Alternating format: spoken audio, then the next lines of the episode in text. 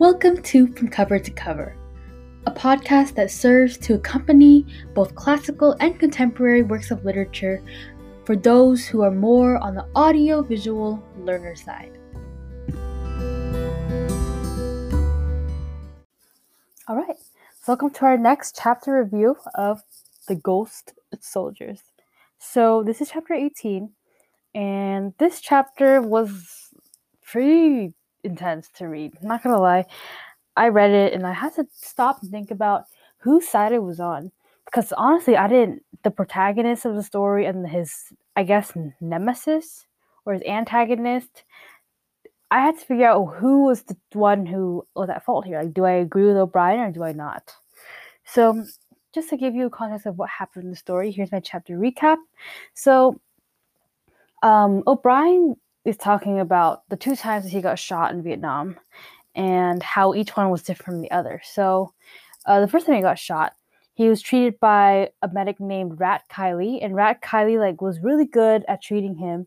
Uh, he checked with him like, how is it, four different times, and he helped O'Brien get on a helicopter for evacuation. And you know, O'Brien healed within the course of a month, into uh, and he was able to come back to the unit um in the next month. So that's pretty quick healing after a gunshot, you know.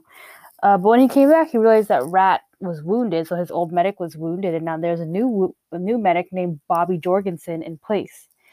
And so O'Brien does get shot a second time, and this time when Bobby Jorgensen tries to treat him, he doesn't treat him that well. So Bobby Jorgensen actually freezes, and he doesn't treat uh, O'Brien until O'Brien's about to die. He didn't treat O'Brien until O'Brien's literally about to develop shock and die.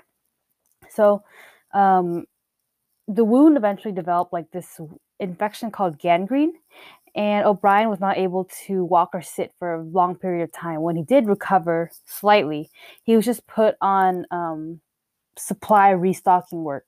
So a whole new different battalion out of the combat zone. And he still felt immense pain in his new position because, you know, this pain is something that will not go away for a while. So O'Brien felt some huge anger at Jorgensen, which is understandable um, because Jorgensen could have treated him, but he didn't treat him effectively. And now he has to suffer immense consequences from it. And O'Brien's anger at Jorgensen is escalated by his longing feelings for being back in combat because um, his new job at a new battalion, even though it is arguably much safer because it's just re- supply restocking, no longer in the line of battle, the comradeship that occurred within the line of battle was extremely uh, was extremely desirable, and he had these friendships with his with his fellow soldiers that he no longer received at the battalion. It was an argumentative thing. I think if I was O'Brien, I would like to be safer rather than um, you know, being with my friends in the danger zone and getting shot again, especially if I was in pain. But you know, honestly, I've never been in that position, so I really wouldn't know. This is just what I'm thinking, but if I'm in that situation, I can't speak. So later, his act his former company actually comes to his base for a break, and I think the break is called stand down. So O'Brien sees like his old friends like Sanders, Azar, Henry Dobbins, Dave Jensen, Norman Bowker. And they all drink and talk together like friends, right? So they're all goody buddies again. Kind of, but not really. So um, O'Brien actually gets... Uh, so O'Brien uh, is like, you know, feeling kind of left out from the conversations that are at hand because he's no longer in the line of combat with them. He doesn't really understand the inside jokes, the stories, the references, and he realizes that he's no longer a important part. He's no longer like a part of their group anymore. Like their group evolved, and he's no longer a part of the current memories. And um, you know, when O'Brien shows like his anger at Jorgensen, then his group actually defends him. Like Mitchell Sanders defends Jorgensen and says like, "Oh yeah, like can you please like stop being." Um, being upset about something that happened months ago, because Bobby Jorgensen has learned how to be like a great medic now. So really makes no sense to keep making fun of him. And he's also like one of us. That's what he literally says. He's one of us. So he's part of their group now. And O'Brien, when hearing this, becomes even more angry, more jealous, and more betrayed, because this guy who he has so much anger about, who like yeah did all this stuff to him, now he's a part of their group and he's upset, understandably, you know. But um, so the next the next morning, Jorgensen actually waits for O'Brien, and he wants to talk to him because Jorgensen decides to apologize for what happened months ago by saying that, like, oh yeah, like, you know, um, I didn't help you because I was paralyzed by fear, which is understandable because he was like new to the job. And O'Brien doesn't really accept this apology, and in the end, him and this other soldier named Azar decide to take revenge on um, Jorgensen by by creating this, like, honestly immature prank to try to replicate like a ghost and like have scary noises in the dark so that uh, Jorgensen gets spooked. And Jorgensen does get spooked, and also like Azar, I do not like Azar. Azar is like, I think that here we learned two important things about both Azar, O'Brien, and about all of them, Azar, O'Brien, and Jorgensen.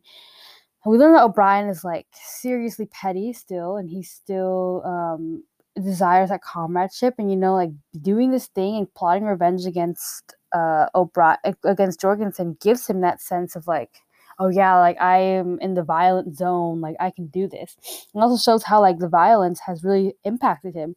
And Azar, like, dude, Azar sucks. Like Azar is just violent. Like every single chapter I've read about Azar, he's doing something that's rude, uh, culturally discriminatory, or violent, including this one. So Azar is obviously just a guy who looks out for himself. And we later learn that he doesn't look out for himself when like Jorgensen Jorgensen later discovers the prank, and he's like, O'Brien, you're so immature. Then Azar's like, yeah, you're so immature, O'Brien. Then he kicks him on the head, even though Azar was literally a part of the prank. So it's kind of strange. And we learn that Jorgensen is like, you know, this mature person, because at the end of the prank, you know, he is like, oh yeah, you're so immature, O'Brien. And, um, but he still treats uh, O'Brien on the forehead, you know. So, uh, So basically the extent of the prank was that O'Brien and Azar are doing this prank while Jorgensen's walking um, at night to try to scare him, like, with the presence of ghost.